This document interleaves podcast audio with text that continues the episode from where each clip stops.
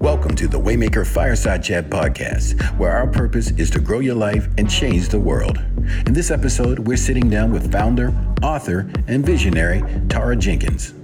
Louis Carr is the founder of Waymaker, the Louis Carr Internship Foundation, the Blueprint Men Summit, president of media sales at BET Networks, and author of Dirty Little Secrets.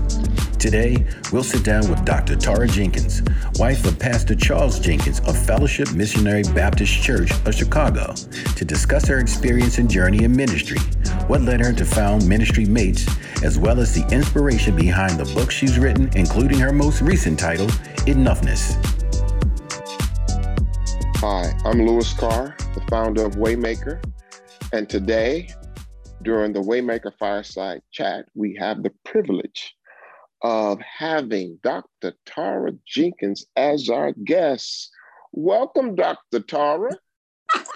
Thank you, Mr. Carr. I'm so honored to be a part of this movement. It's more than a podcast, a magazine. It's a movement. The Waymaker movement is moving. we call it the Waymaker community. So welcome yes. to the Waymaker community. Uh, I'm so excited to have you here today because I've said publicly many times that the name Waymaker really came from you. Wow. Uh, several months ago, uh, back uh, towards the end of uh, 2020, uh, I heard you giving a sermon uh, that was entitled Jeopardy. And one of the questions was, Who is a waymaker? And the obvious answer was Jesus. But when I heard the word waymaker and I heard your complete sermon, it sort of framed it up of what I was trying to do and accomplish. So, number one, I want to thank you for that. I want to thank you for that vision, that inspiration, and that energy. But the question is tell us about that sermon and how did you come up with that very creative way of getting the message across through the game Jeopardy? Wow, I'm so honored to have been a part of the naming of this community. Uh, thank you for that. I really call these moments that we have God winks. You can be anywhere in our lives, and God can just give us a nudge, a, an aha moment. And literally, just watching the game show Jeopardy on television, I just had this moment, which I call the God wink, where I felt like you know, sometimes the question is the answer. Sometimes everything that we're seeing in our lives, we're wondering uh, what is going on in our lives. And sometimes we ask questions, and the question that we ask is the answer. And as you know, in Jeopardy, the question is always the answer. The answer. That's that's so exciting. So for me, what I got out of it was that with a waymaker, there's always, as you just articulated, an answer. Talk to us why waymakers are so important to you and to our spiritual well-being. Absolutely. You know, the reason that I feel like each of us was created was not just for our own pleasure, but for purpose beyond our lifetime and purpose beyond our lifespan. And if we're going to have purpose that lives beyond our years, if we're going to have legacy beyond our lifespan, the only way for that to happen is to make a way for somebody else to continue what is going on and going forward in your life. And so I think it's so important that whatever we do during our small time on earth, it doesn't end with us, but we pass the baton. We send the elevator back down. We keep the community and the movement going forward by not only helping others, but deputizing uh, dispatching, giving other people power and not just hoarding our, our power and our purpose. And sometimes we can see people in our community be territorial. Uh, it's no time for that. So, tell us a little bit about yourself, Dr. Tara. Uh, you know, so to our listening audience, she is my friend. Her husband is my friend, Charles Jenkins. Her kids are my friends. so tell us a little bit about Tara's journey, where you're from, where you went to school, and how you became Dr. Tara you know, my journey has been one that's similar to a roller coaster. I grew up in small town Tennessee, 100,000 people population in Jackson in West Tennessee, about an hour outside of Memphis. And I grew up in the middle of a family that was so supportive but my immediate family was not the picture perfect family that you would describe. My mom filed for divorce seven months pregnant with me and was like, it's not to be two of us waiting for you to come home. and so I grew up with a very strong, independent Black mama that was determined to do her best to give me the best and to educate me. And so uh, as I journeyed through uh, Jackson, Tennessee's school system. I got to my senior year, I failed an honors English final that prevented me from participating in my high school graduation. And so, never having a high school graduation was something that was startling. It was something that was unexpected, but it was that first moment where I remembered having to have determination beyond people cheering for me. Because sometimes you will have to learn how to win with no fans in the stands. And so that was the beginning of me having to push forward. Because before then, I felt like everybody was on my side. But at that moment, I began to hear the naysayers. I began to hear critics. Oh, she was never that smart. She was just popular. And so, beginning to push past that moment uh, was a, a, something that God could have only allowed in order to show that failure isn't final and you can fail forward. So from there, I went to Clark Atlanta University and got a bachelor's of arts in mass media arts. Uh, I went to summer school after high school and just went straight to school, never seeing my high school diploma. It came very unceremoniously in the mail while I was on my dorm at Clark Atlanta. From there, um, you know, during that undergraduate journey, I met this Charles Jenkins, that is your friend, my friend, your friend. and that kind of rerouted what I thought my career path would be in media. And it kind of took a turn into full time ministry and being in the nonprofit sector for the last 22 years. And so I went to grad school in Chicago at Moody Bible Institute with a Master's of Arts in Biblical Studies.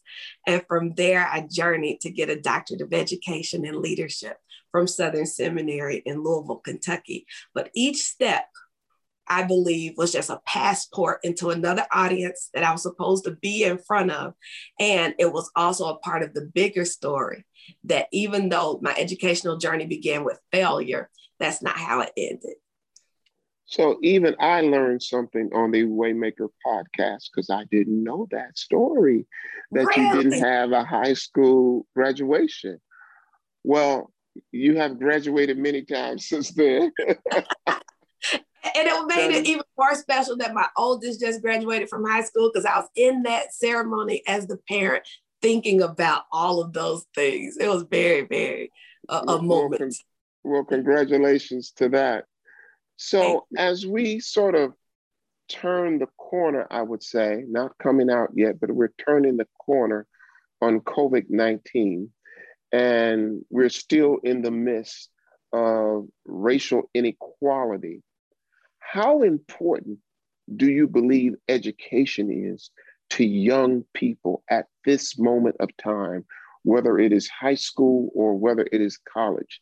In your opinion, uh, and someone who's went on to get an, an advanced degree, in 2021, how important is education to our young people? I believe that education is the key. As I said before, I believe it is the passport that we need. There are some rooms, there are some settings that we will not be allowed in without this specific credential. And regardless of what you feel like you need to know or not know, it's not about exactly everything you learned during the process of matriculating through a degree program, but it's about the message that I can finish something that I start. And so when people see that you have a specific credential, they see you as a finisher. They see it doesn't matter how long it takes.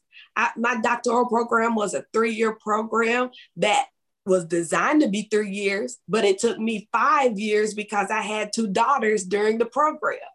And so, whatever it is that you need to do, you need to get to it and always be biting that big elephant one bite at a time.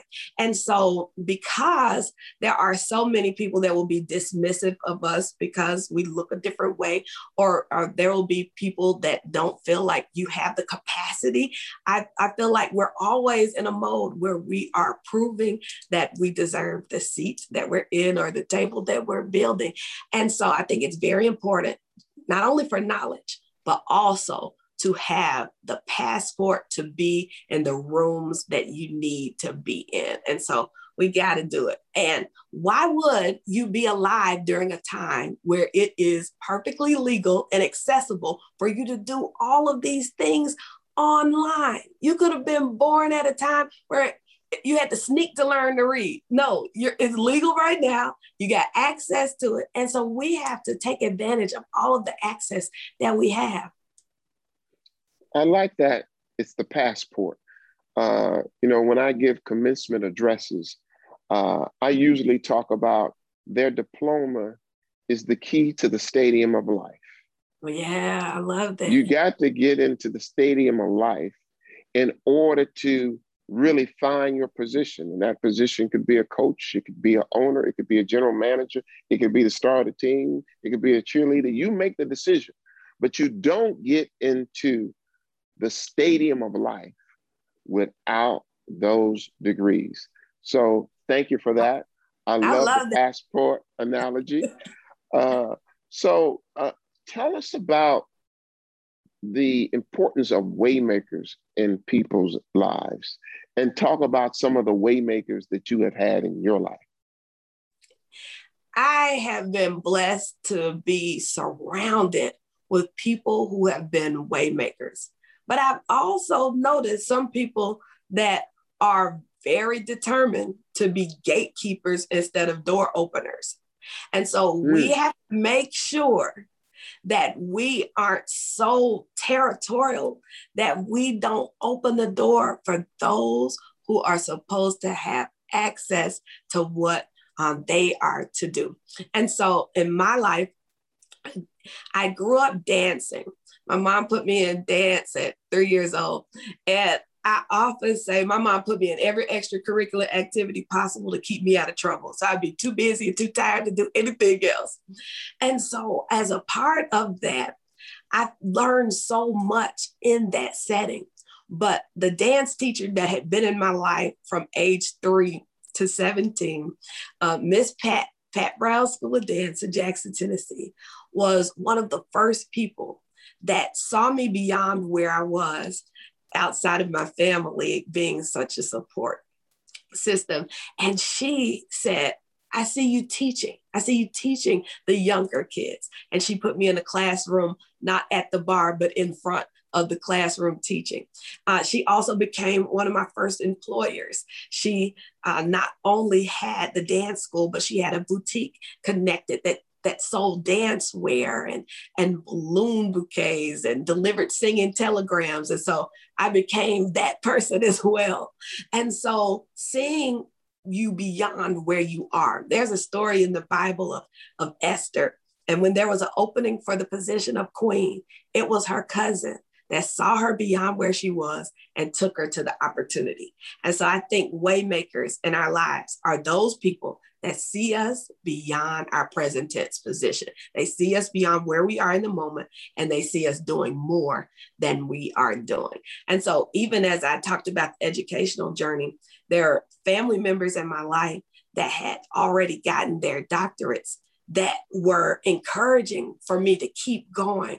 And so, Um, my aunt, Carol Rawls Johnson, uh, she is an amazing educator, but she's also the superintendent of the Minneapolis school system when I was in high school. And then she uh, retired as the superintendent of the Boston city school system. And so seeing her and hearing her words of encouragement, uh, that, that just became a waymaker uh, moment for me because I saw what was possible, not only as someone who's also a female, someone who's also a person of color, but someone in my own family. And so that was a person who was a waymaker. So um, Miss Pat as an employer, as my dance teacher that put me in front of the classroom, my aunt who encouraged me to keep going in, in school. And of course, I have the most supportive family.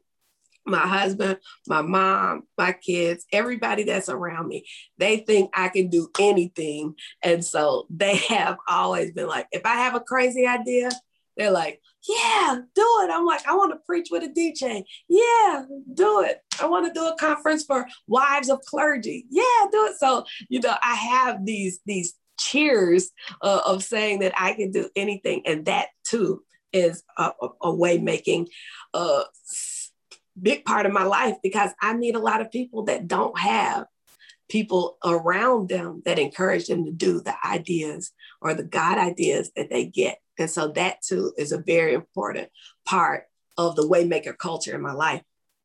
So you mentioned uh, mentioned gatekeepers. Do you think gatekeepers exist because they have not recognized the waymakers in their own life? You know, I always listen to people when they get awards and and they uh, give speeches, and, and I'm looking for the names, the recognition of people who sort of help them get there. So you talk about these gatekeepers who sort of keep people out. Why do you think they do that? Is it something they recognize or something that they have not recognized? I think there's a poisonous blend of insecurity and power. And when you see people who have an insecurity and power, that power becomes abused. And so, unfortunately, there are people who have a fear of losing their importance, of, of losing their status. And when you operate from fear of losing something, um, you actually have less power because the most powerful people love to empower other people. They love to put people on, as we say. And that's where the power is. Wow. Wow. You know, I've heard this term people say, you know, people have to learn how to pull themselves up by the bootstraps. But my question always is, well, who gave them the boots? I know. And a lot of times there are people who are gatekeepers who look at their own life, they look at their own life's journey, and they compare that to the next person. And so they say they haven't paid their dues yet, or they shouldn't have access to this by this particular age. But everybody's life map, life's map is different. And so you can't look over somebody else's journey and somebody else's timeline and decide that their timeline should be your timeline. We don't even know how long that person has on earth. They may not live to be the age that you are. And so it is unfair and it is irresponsible for us to try to decide uh, what somebody else should have access to by whatever age or stage they are. So, how do people make themselves uh, accessible, attractive to people who can be waymakers. It's almost like I always say, uh, a mentee can't choose a mentor. A mentor chooses a mentee.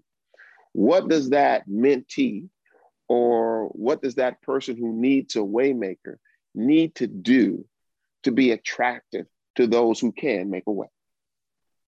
I believe acknowledging that's per- that person's expertise. I feel like honoring a person in the position that they're in and being in the rooms that you're invited to. You know, I've seen so many people squander opportunities just by not showing up.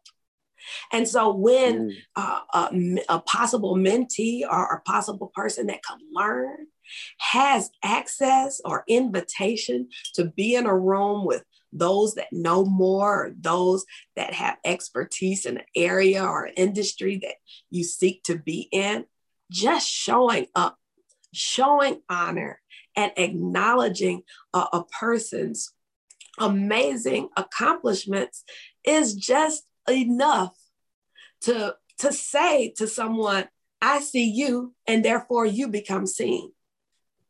So, Dr. Tara, you, you gave up your title as the First Lady of the Fellowship Baptist Church.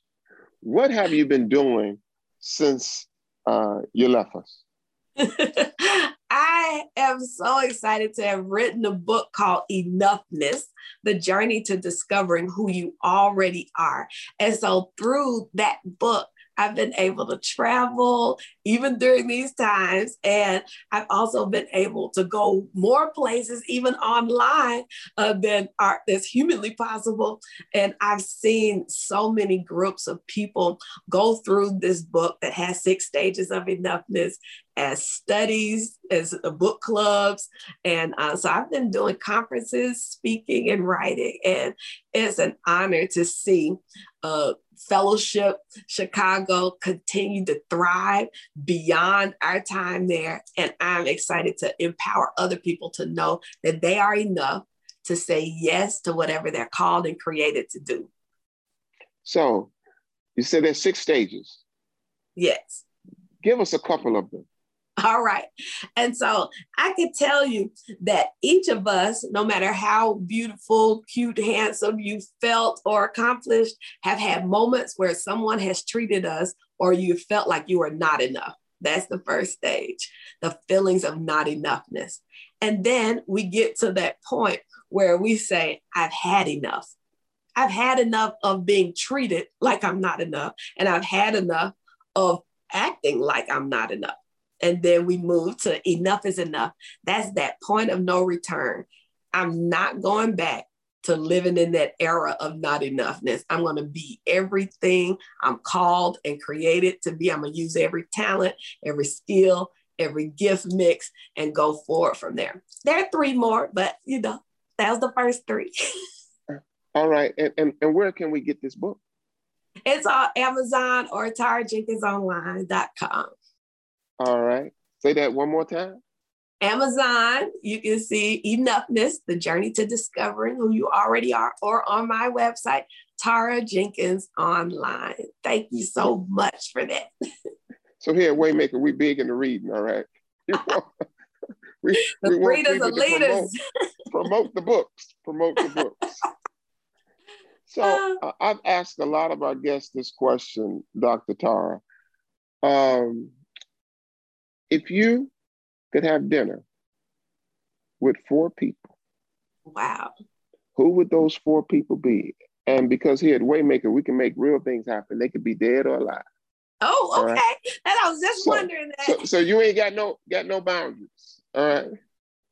This, this is sort of like like heaven, Dr. Tara. There are no boundaries. Everything's possible. Who would those four people be and why? Wow. Okay.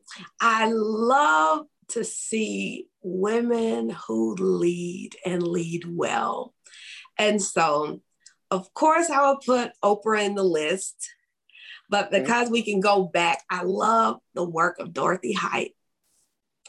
Oh. I love uh, seeing women who've made uh, such moves and been able to mobilize and convene women for bigger purposes.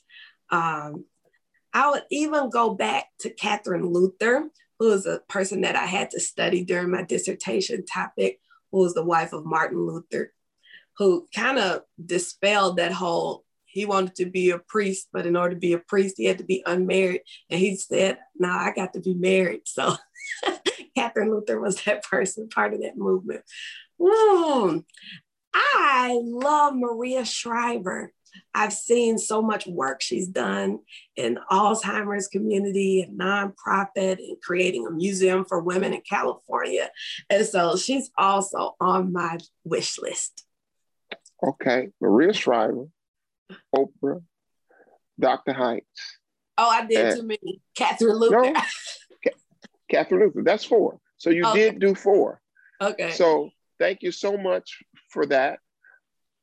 Um, the next question is as you sort of look forward on your journey for yourself and your children, what vision do you have for them as we sit here in the middle of 2021? So now I'm asking you to put on your, your mama hat. Yeah want to see them lead and I want to see them always have the mindset that they can be owners, they can be employers, they can um, be the brands that they love. I see them loving other people's brands. And I'm just looking forward to seeing them create their own because each of them are creative, each of them are, are leaders. And so our commitment as a family is to put each child in business before they leave our home. And so, as our oldest just graduated from high school and is headed to attend Clemson University in Clemson, South Carolina, uh, she has launched her own cosmetics business, Glamland. And so, I'm just excited to see each child soar in their own lane and to just know that that entrepreneurial spirit that's in them can thrive. That's great. And now I'm going to switch it to the wife, the, the, the wife side of you. As you and, and Charles sort of move forward, what are the things that you're most looking for uh, in 20 at the end of 21 and beyond? Wow. You know, the man I'm married to has a new adventure every day. and we have a mantra that God has called us to a life of adventure. And so as things begin to open up, we look forward to doing more things internationally uh, through different industries, and not only in the nonprofit and faith convening worlds, but also in other industries, um, in music, as we have a record label. We look forward to seeing more movement internationally and in the fashion space as well. So I'm going to end with this, Dr. Tara. We've talked about the waymakers that uh, were in your life. Uh, now I'm going to ask you about you being a waymaker. Who and what are some of the things you're doing currently to sort of be a waymaker for individuals and groups of people as uh, we go through this very very special time uh, of coming out of covid-19 I have a specific passion for women, wives, and girls. And so, whatever um, area that they've grown up in, whatever family structure they've grown up in, there's a a specific box that we're expected to be in as a woman, as a wife, as a girl. And so the way making that I want to do is to make sure every woman, wife, or girl that I come in contact with, that I connect with, that I convene, that they do what they're created to do, not what they're expected to do.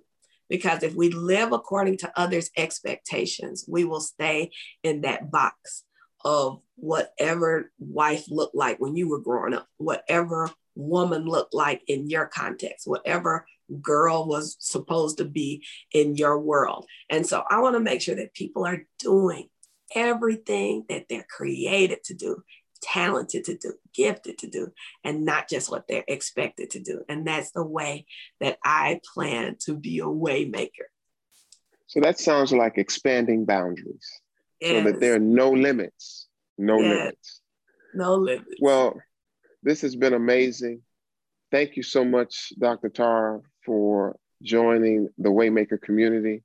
Uh, thank you for uh, instilling in me uh, a word and a vision that we are now building out called Waymaker. Uh, we appreciate your support and we look forward to you being a part of this community as far out as we can see. So thank, thank you for joining you. us today and thank continue you. to always be a waymaker. Thank you, Mr. Carr. I appreciate you and all that you do for our family. You're welcome. Thank you. Thank you so much for listening to this conversation between Louis Carr and Tara Jenkins. What did you enjoy about this episode? Let us know on our social media at Waymaker Culture. You can connect with Tara at tarajenkins.org. And don't forget to claim your first six months of the Waymaker Journal free at waymakerjournal.com. And be sure to enter the Waymaker giveaway by going to waymakercontest.com. Subscribe to the Waymaker Fireside Chat podcast to get notifications each time we release an episode.